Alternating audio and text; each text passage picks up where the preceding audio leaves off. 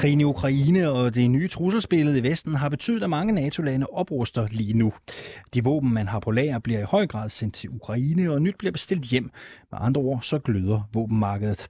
Men det er ikke nok med her og nu indkøb af de mest basale våben. Vi bliver nødt til at se længere frem, og allerede nu begynder at tilpasse os fremtidens våbenteknologier. Så lyder det for dig, Lars Banger Struve. Godmorgen. Godmorgen. Du er generalsekretær i den sikkerhedspolitiske tænketank Atlant Sammenslutningen. Og I er jo netop udkommet med en rapport, den øh, står du med øh, der øh, foran dig. En rapport om krig i fremtiden, hvor I prøver at se frem mod 2040 og på, hvordan slagmarken vil se ud der. Og investering i ny avanceret teknologi bliver ifølge dig helt afgørende, hvis man gerne vil stå godt i fremtidens krige. Hvorfor? Det er fordi, at eller, det har det sgu altid været. man har altid skulle investere i, i det, der var det nye, det, der var det interessante, samtidig med, at man holdt fast i, i at, at, at, at, øh, at, prøve at overveje, hvad, hvad pokker var egentlig, øh, øh, hvad er det egentlig for en kamp, vi skal føre. Men lige nu foregår der en, en, en voldsom konkurrence på det her område, hvor at en række teknologier, som vi ser i det private, det civile område, kunstig intelligens, øh, robotteknologi, øh, genteknologi i virkeligheden også er noget, som, begynd, som, som er kommet ind også i, øh, i den militære teknologi. Igennem de sidste 4-5-600 år, så har vi set, at, øh, at militærteknologi langt hen ad vejen ofte har været det, der har været det førende, det, der har, har medført, at vi er kommet videre frem. Hver gang vi har haft en krig, så er der lige pludselig blevet skruet voldsomt op på investeringer i nogle ting, og så har det ligesom været det, der har trukket en teknologisk udvikling. Men lige nu for tiden, så ser vi altså, at det er den civile industri, der trækker, men i løbet af de næste par år vil vi nok se, at der bliver investeret så voldsomt i forskning og, og militærteknologi, at vi skal holde nøje øje med det, fordi det kommer til at være noget af det, der er det, der er det teknologiske førende. Ja, og for prøv, alle gælder det jo om, alle vil jo gerne være sikre på, at de ikke har tabt, inden krigen starter. Og det er jo derfor, man, man, man forsker i de her ting. Det er derfor, man arbejder med de her ting, sådan, så at du ikke ved, at modparten øh, allerede inden du er gået i gang, er så teknologisk overlegen for dig, at du har tabt. Kan du ikke prøve at sætte nogle ord på, hvad er det så, vi kigger ind mod? Hvad er det for nogle teknologier, som bliver store? Hvor er det, vi skal ret blikket hen?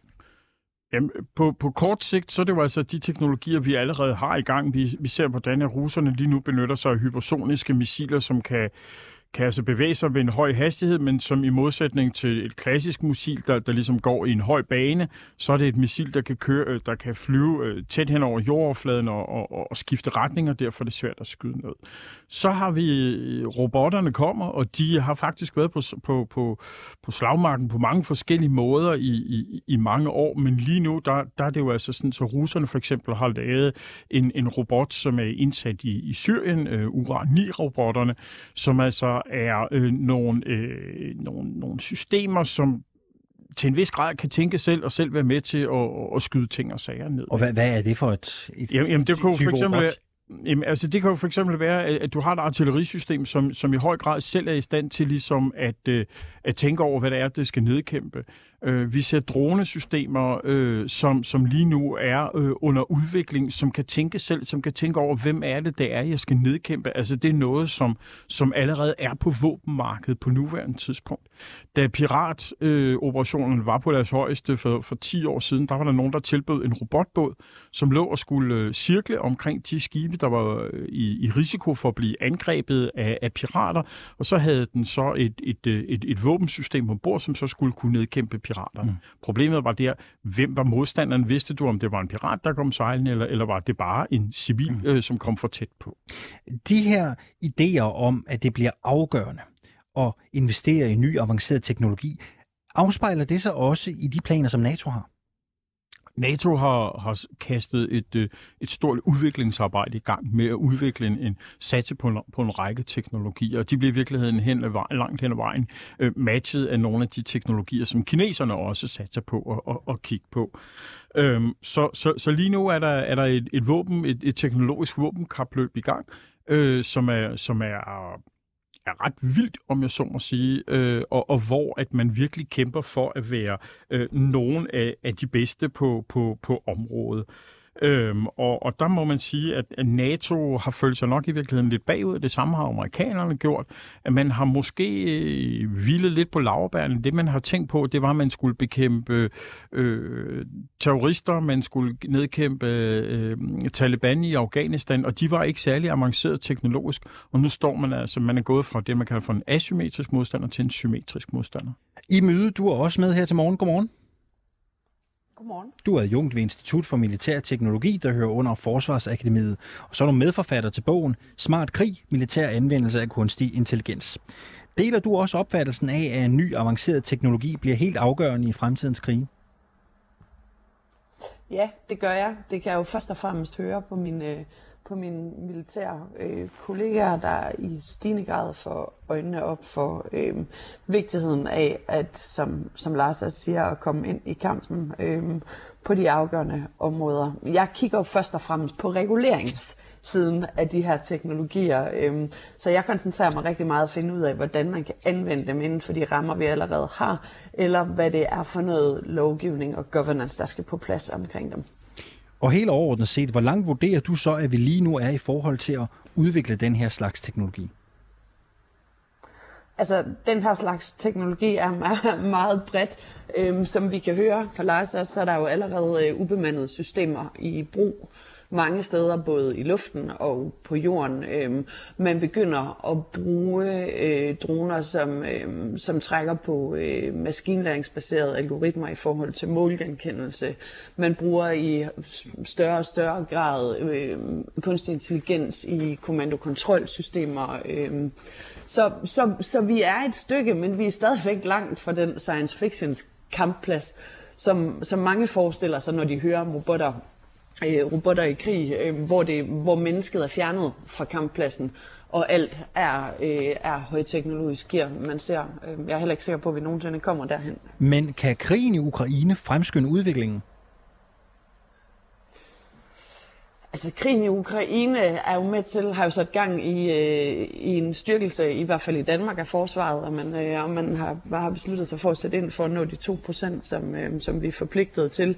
Så, og, det, og det tror jeg også er det, der sker mange andre steder, men jeg, for mig at se, at krigen i Ukraine ikke så højteknologisk, at det virker som en øjenåbner, så det er mere sådan den generelle øh, fokus på at styrke forsvaret, jeg tror øh, kommer til at være den store sådan, betydning øh, af Ukraine-konflikten i forhold, konflikten i forhold til, øh, til teknologi. Du markerede, Lars Banger Du skal næsten også have lov til at komme ind på den her. Jamen, jamen, jeg tror, at Ukrainekrigen gør to ting. Den ene viser os, at der skal investeres massivt i forsvaret, som, som, som I var inde på. Men den anden er også, jeg tror, at det her det er en øjenåbner, ikke for, for forsvaret, fordi de vidste det godt, men for politikere og for, for jer og, og, og, og lytterne, nemlig at man kan se for eksempel, hvordan uh, ukrainerne benytter sig af artillerisystemer, som så bliver understøttet af droner, der er med til at lave måleudpegning, så det er en drone, der ligger og svæver op et eller andet sted og siger, det er det der, du skal ramme.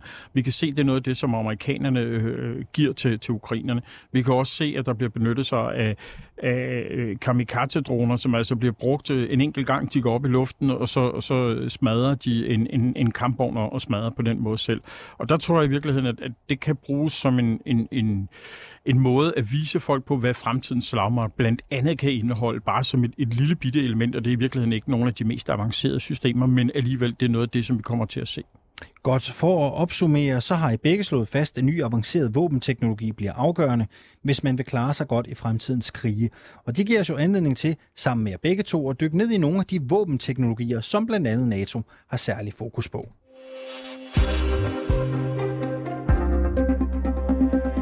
Ubemandede systemer eller robotter repræsenterer et radikalt nyt element i fremtidens væbnede styrker. De er muligvis ubemandede, men de kræver, at mennesker servicerer dem. Sådan skriver du, Lars Bangert øh, Struve, i Atlantsamslutningens nye rapport. Lad os lige prøve at få det helt på plads. En robot, som i øh, den her sammenhæng kaldes for et ubemandet system.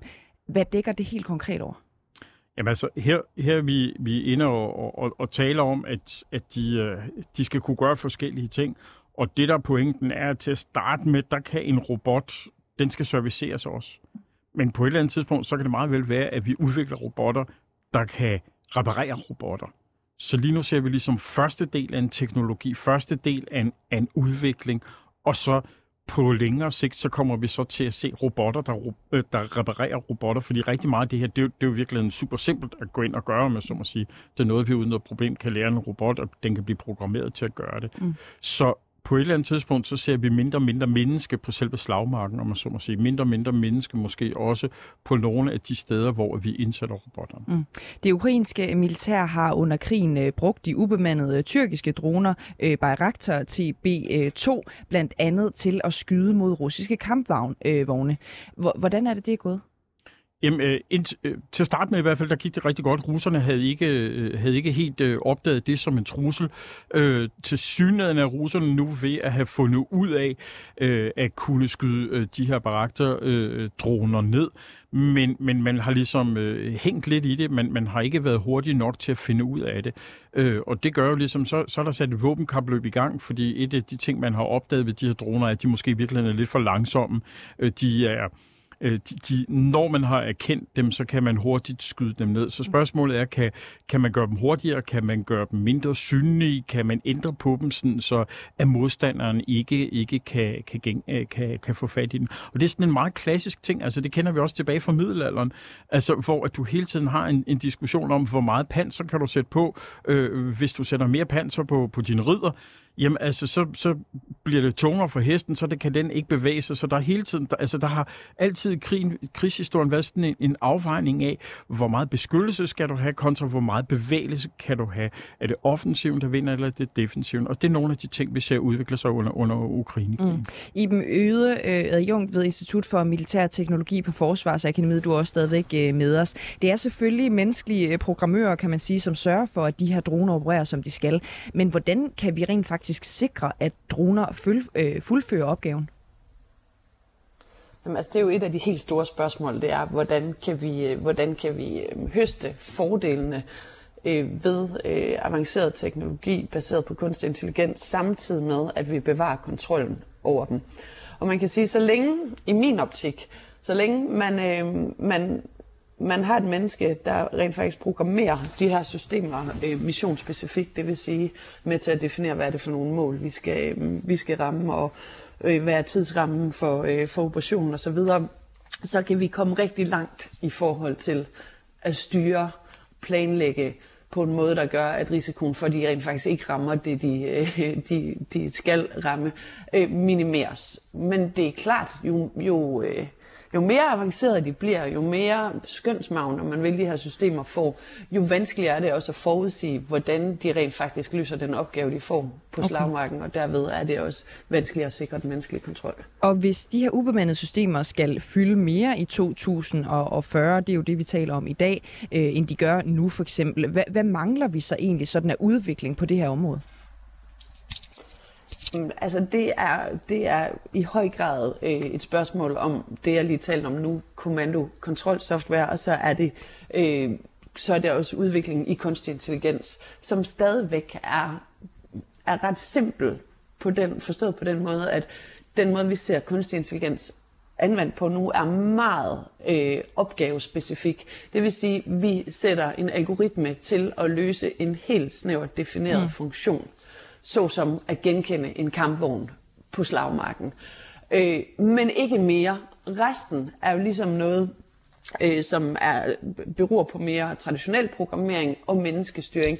Så vi har ikke lige nu vi har ikke lige nu øh, øh, maskiner, robotter, ubemandede systemer med generel kunstig intelligens, der kan håndtere en hvilken som helst øh, situation på slagmarken. Så vi er stadigvæk ret langt fra, at mennesket ikke er en del af, øh, af selve operationen mm. øh, på jorden eller i luften, om man vil. Lad os prøve at bevæge os en lille smule øh, videre, og så får I også lige et uh, citat fra mig her. Øh, den, der leder på området for kunstig intelligens, vil blive verdenshersker. Sådan lød det fra den russiske præsident Vladimir Putin allerede tilbage i efteråret 2017, Lars Banger. Øh, er der egentlig allerede øh, den dag i dag militære teknologier med kunstig intelligens, altså på slagmarken? Altså, øh, der, der er simpel kunstig intelligens, øh, som, som styrer nogle af de dronesystemer, man har. Øh, der, der er kunstig intelligens med ind over til at foretage øh, nogle af de beregninger, der foretages i F-35'eren for eksempel, altså det nye jægerfly. Kunstig intelligens fyr, fylder mere og mere, men, men, men indtil videre har, har vi ikke øh, overladt alt for meget, med så må sige, til den kunstige intelligens. Mm. Men der er ingen tvivl om, at der forskes helt vildt både i, i, i Rusland, Kina og USA på, hvordan kan man bruge den kunstige intelligens. Altså, øh, problemet bliver jo sådan en, en, en, en spiral. Altså, hvor, hvor hurtigt øh, hvor hurtigt kan vi tænke, kan den kunstige intelligens tænke hurtigere? Kan den foretage flere beregninger? Mm. Og hvis vi går væk fra sådan den klassiske slagmark og går on, over i cyberområdet, så kommer vi helt sikkert til at se nogle ting der. Øh, spørgsmålet kommer til at så gå hen, er der nogen, tør vi sætte kunstig intelligens til at styre, hvornår vi for eksempel forsvarer os imod et eller andet? Fordi er vi sikre på, at det er det, som angrebet egentlig, øh, altså er det, er det de rigtige, vi har identificeret som dem, der angriber os? Det, mm. det bliver en del af, af udfordringen. Det er noget med, at man... Øh, jeg, jeg starter faktisk lige et andet sted. Jeg tror, jeg hopper over til dig, øh, Iben øh, Yde. Hvad er fordelen og ulemperne ved at have øh, våbensystemer med kunstig øh, intelligens? Jeg har bare øh, hørt om øh, for eksempel, at man øh, blandt andet bruger kunstig intelligens til at få øh, autonome droner til at opføre sig sådan lidt ligesom insekter, hvilket jo lyder øh, super øh, fremtidsagtigt. Men hvad er egentlig fordelen og ulemperne ved at have de her våbensystemer med kunstig intelligens? Altså, fordelene er jo, at du, at du kan hive, ligesom, og det er ikke kun kunstig intelligens, det er ubemandet robotteknologi generelt, du kan hive menneskerne væk fra farezonen. Øhm, derudover, så, øh, så er det jo, altså, så er kunstig intelligens genialt til kvantitative analyser, regnestykker, som Lars siger, øh, til, at, øh, til simpelthen at øge hastigheden. Øh, i de beslutninger, vi gerne vil træffe. Og jeg tror faktisk, ja, vi kommer til at se det i våbensystemer, men det er ikke der, vi kommer til at høste den største gevinst af, den, øh, af de fordele, der ligger i kunstig intelligens. Det vil mere være i forhold til, at altså, at opnå øh, og høste frugterne af den datadrevne kampplads, det vil sige at gøre os i stand til rent faktisk at bearbejde og anvende de ekstreme mængder data, vi får fra alle mulige forskellige sensorer på mange forskellige platforme, samle dem, analysere dem og skabe et øjebliksbillede, som giver os et bedre grundlag at handle ud fra, og til at, at gøre, gøre det muligt at træffe hurtige beslutninger. Så jeg vil gerne understrege, at våbensystemerne er nok, øh, det er jo den skarpe ende, det er den mest kontroversielle ende, og det er mm. der, man føler et, en, et størst forpligtelse til at bevare et menneske i kontrollen. Så jeg tror faktisk også, det er et af de steder, vi kommer til at se langsomst udvikling og, øh, i forhold til kunstig intelligens. Og det er jo heller ikke nogen hemmelighed, at, at, at det er jo det, du også ind på øh, ny, øh, nu øh, i dem yde. Altså, der følger mange etiske og retsmæssige overvejelser med, når vi taler om mm-hmm. udvikling af den her slags våbensystemer. Øh, det vender vi tilbage til lige om et kort øjeblik, men jeg tænker, at vi først lige skal øh, runde en sidste type militær teknologi, kan man sige. Vi skal lige se nærmere på opgradering af menneskekroppen. From the battlefront to the home front, we're building a world where science fiction becomes science reality. Ja, det her det er starten på præsentationen af amerikanernes uh, Talos uh, dragt. Talos, der er en uh, forkortelse for uh, Tactical Assault Light Operator Suit, lyder meget flot, vi får lige et, uh, et klip mere her. Combine innovation and the human body, and you have an unstoppable capability. The intersection of protection and human enablement. A new era of soldier protection has arrived. Ja, meget øh, dramatisk. Lars øh, Bangert øh, Strude skriver i Atlantsamslutningens øh, rapport, at øh, tegneserien Iron Man til en vis grad kan ses som fremtidsudsigten for soldater i Vesten. Det er du simpelthen nødt til lige at prøve at forklare. Jamen, man, man prøver at finde ud af, hvordan... Altså, der er flere ting i det. Hvordan kan du få soldaten til at bære mere? Det kan du gøre med et exoskelet, altså et skelet vedkommende for uden på sig, om jeg så må sige, som gør, at du måske i stedet for at gå med en rygsæk med, med, med 60-70 kilo, hvis det, hvis det er grimt, ikke? Jamen, så kan du måske gå med en rygsæk med 200 kilo på ryggen.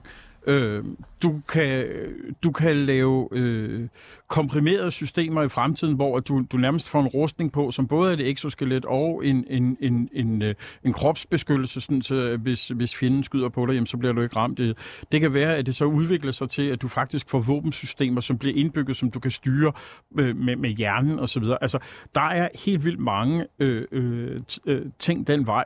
Øh, så derfor vi prøvede at se, om vi kunne få lov til at, at, at, at have et billede af fra, fra Iron Man med, men, men der er sådan noget med noget copyright og sådan nogle Jamen, jeg har billedet der. tydeligt for mit jamen, indre øje. Jamen, det Bare rolig, Lars. Men, men, men, men, men det kan man sige, det er ligesom den ene vej. Den anden vej, det kunne man i virkeligheden have været så uh, Terminator, ikke? Altså, hvor at vi har en, en, en, en robot, som kommer til at ligne et menneske. Det mm. tror jeg måske ikke så meget på. Men, men at, at vi understøtter den her krop, det værste af det, eller der, hvor det måske er vildest, og hvor jurister som Iben måske øh, skal øh, virkelig øh, er, er bekymret, det er diskussionen om, kan vi ændre på den menneskelige krop? Altså sådan så, at vi udvikler øh, soldater, mennesker, altså som, som fra, fra barns ben af har fået øh, genterapi, genmanipulation, sådan så at de kan udholde smerte, så de kan, kan være på kamppladsen i længere tid. Det er jo og, The Winter Soldier for bare at blive... Øh, lige præcis, øh, og så er vi i virkeligheden tilbage til, til, til Aldous Huxley og, og, og diskussionerne i 1930'erne om, om, hvordan vi kan gøre de her ting. Mm. Altså, så, så, altså i farver og ny verden. Altså, så der er der, der er enormt meget, og det er noget af det, som man forsker i. Øh, og bekymringen kører i, i, i Vesten, øh, når jeg taler med forskere inden, inden for NATO-systemet, så er det sådan der, at, at vi har nogle begrænsninger, det her både etisk og filosofisk og juridisk, men, men der er en frygt for, at øh, vores mulige modstandere ikke helt har den samme øh, form for, for bekymring.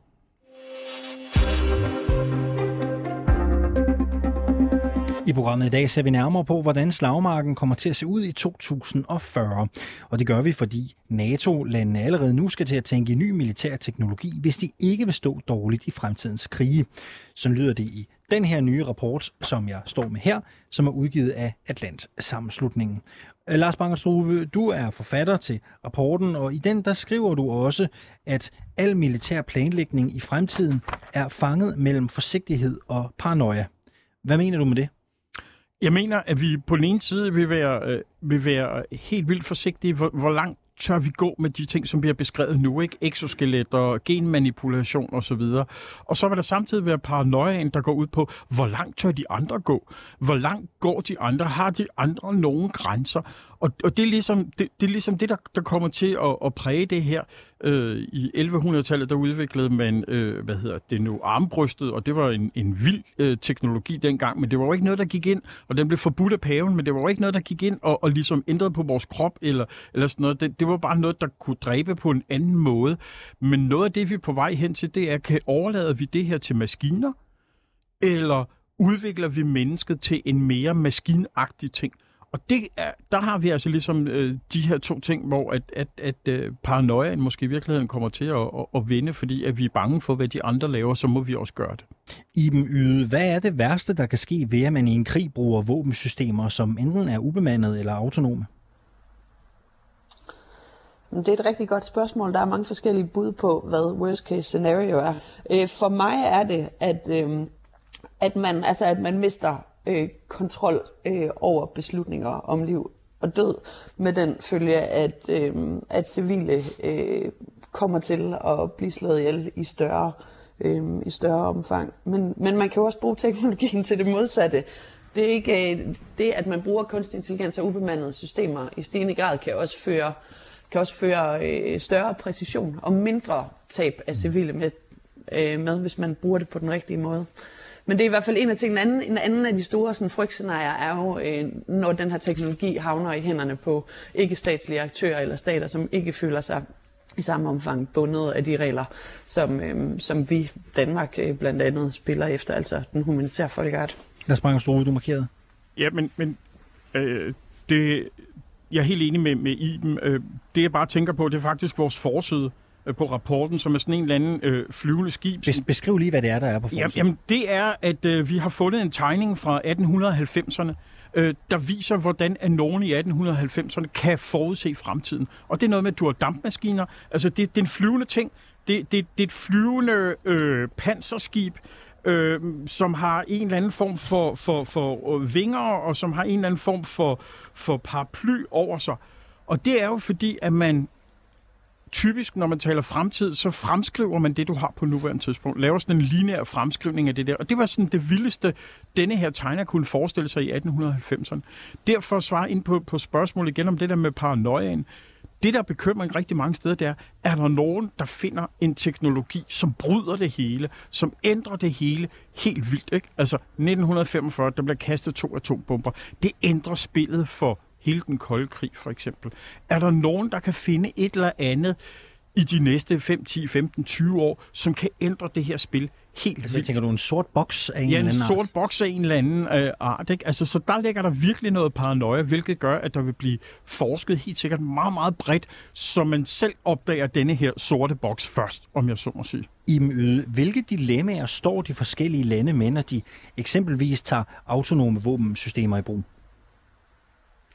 Altså, de står først og fremmest med det dilemma, der hedder, at vi vil gerne udnytte de muligheder, der ligger i teknologien, men vi er nervøse for at afgive kontrol igen. Så det, det er det største dilemma, det er, hvordan, hvordan kan vi anvende de her systemer, men inden for, øh, inden for rammerne af de, øh, af de regler, der er for, øh, for, for, øh, for angreb i væbnede konflikter. Øh. Men det er jo klart, det afhænger jo i høj grad af også, hvad for en stat man står med, og øh, hvad for en alliance man, man, man er en del af osv. Så, så det er meget, meget komplekst. Det er ikke kun et spørgsmål om, hvor man selv er, men sådan rent i forhold til anvendelsen. Men der vil jeg sige, det, det er det der med kontrol. Hvordan bevarer vi kontrollen? Er der noget ved krigen i Ukraine, som har overrasket jer i forhold til, hvor udviklet teknologi, der bliver brugt anno 2022? Lad os starte hos dig, øh, Iben. Yde. Mm, nej, ikke rigtigt. Lars har jo været inde på at beskrive, hvordan man har, øh, altså, hvordan man har ja, blandt andet har brugt øh, droner og andre ubemandede systemer. Men jeg tror egentlig, det der har overrasket mig mest, det er kombinationen af, af high-tech og low-tech krigsførelse. Fordi samtidig med, at vi ser de her meget avancerede systemer, droner, TB2 og så videre, så ser vi også anvendelse af for eksempel flechetter, som er ekstremt simple våbentyper, der går tilbage fra Første Verdenskrig. Så, så det, er sådan, det, det er en kombination. Og for mig er, er, er der ikke sket noget, som, som, er, som er sådan, wow, det er en øjenåbner. Er, er vi virkelig nået så langt? Men det kan være, at Lars har et andet bud. Ja, det skal du Det, selvfølgelig have, har. øh, Lars Bangert Struve. Er der noget, der har overrasket dig i 2022 her i krigen i Ukraine i forhold til teknologien? Øh, mm, der, der er faktisk en ting, der har overrasket mig, nemlig hvor lidt cyber egentlig har fyldt så vidt, hvad vi kan se. Altså, rigtig mange, jeg tror, jeg var inde hos jer kort op til krigen, mm. og, og der talte mm. vi om, hvordan vi, vi regnede med, at Ukraine ville blive lagt ned af et cyberangreb, og det skete ikke. Så det er det. det, det. Øh, til det, som Iben sagde med flechetter, så kan det være, at vi skal sige flesh, det er det franske ord for, for pil.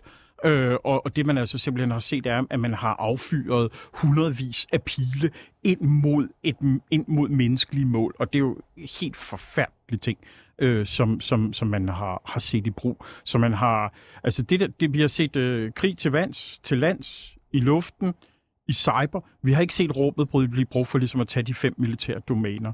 Øh, det skyldes nok sådan, som, som Ukraine har det lige nu. Men så har vi jo altså også set truslen om brug af atomvåben, så der, der har, den, den har ligesom spillet på alle ting, de her.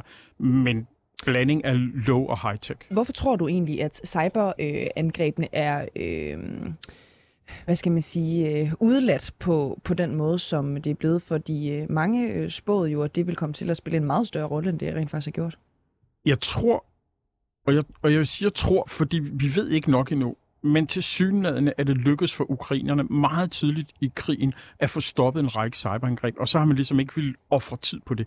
Det er, hvad jeg tror. Ukrainerne har selv lavet nogle cyberangreb, men de har til synlædende heller ikke skadet russerne. De har lagt øh, deres efterretningstjenestes hjemmeside ned og sådan nogle ting, men til synlædende er man ikke kommet dybt ind i systemerne. Øh, men, men, men, men her tror jeg virkelig, at vi står med noget, der er uafklaret, som, øh, som, som vi skal holde øje med de næste par år. Tak til dig, Lars Banger Struve. Du er generalsekretær i Atlantsammenslutningen. Også tak til dig, Iben Yde. Du kommer fra Institut for Militær Teknologi på Forsvarsakademiet, og så er du medforfatter til bogen Smart Krig, militær anvendelse af kunstig intelligens.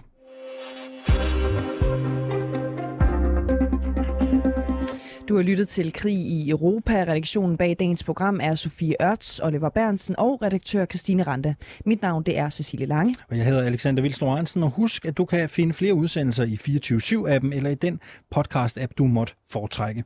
Du kan selvfølgelig også lytte hver mandag til fredag mellem 8.30 og 9 her på 24-7.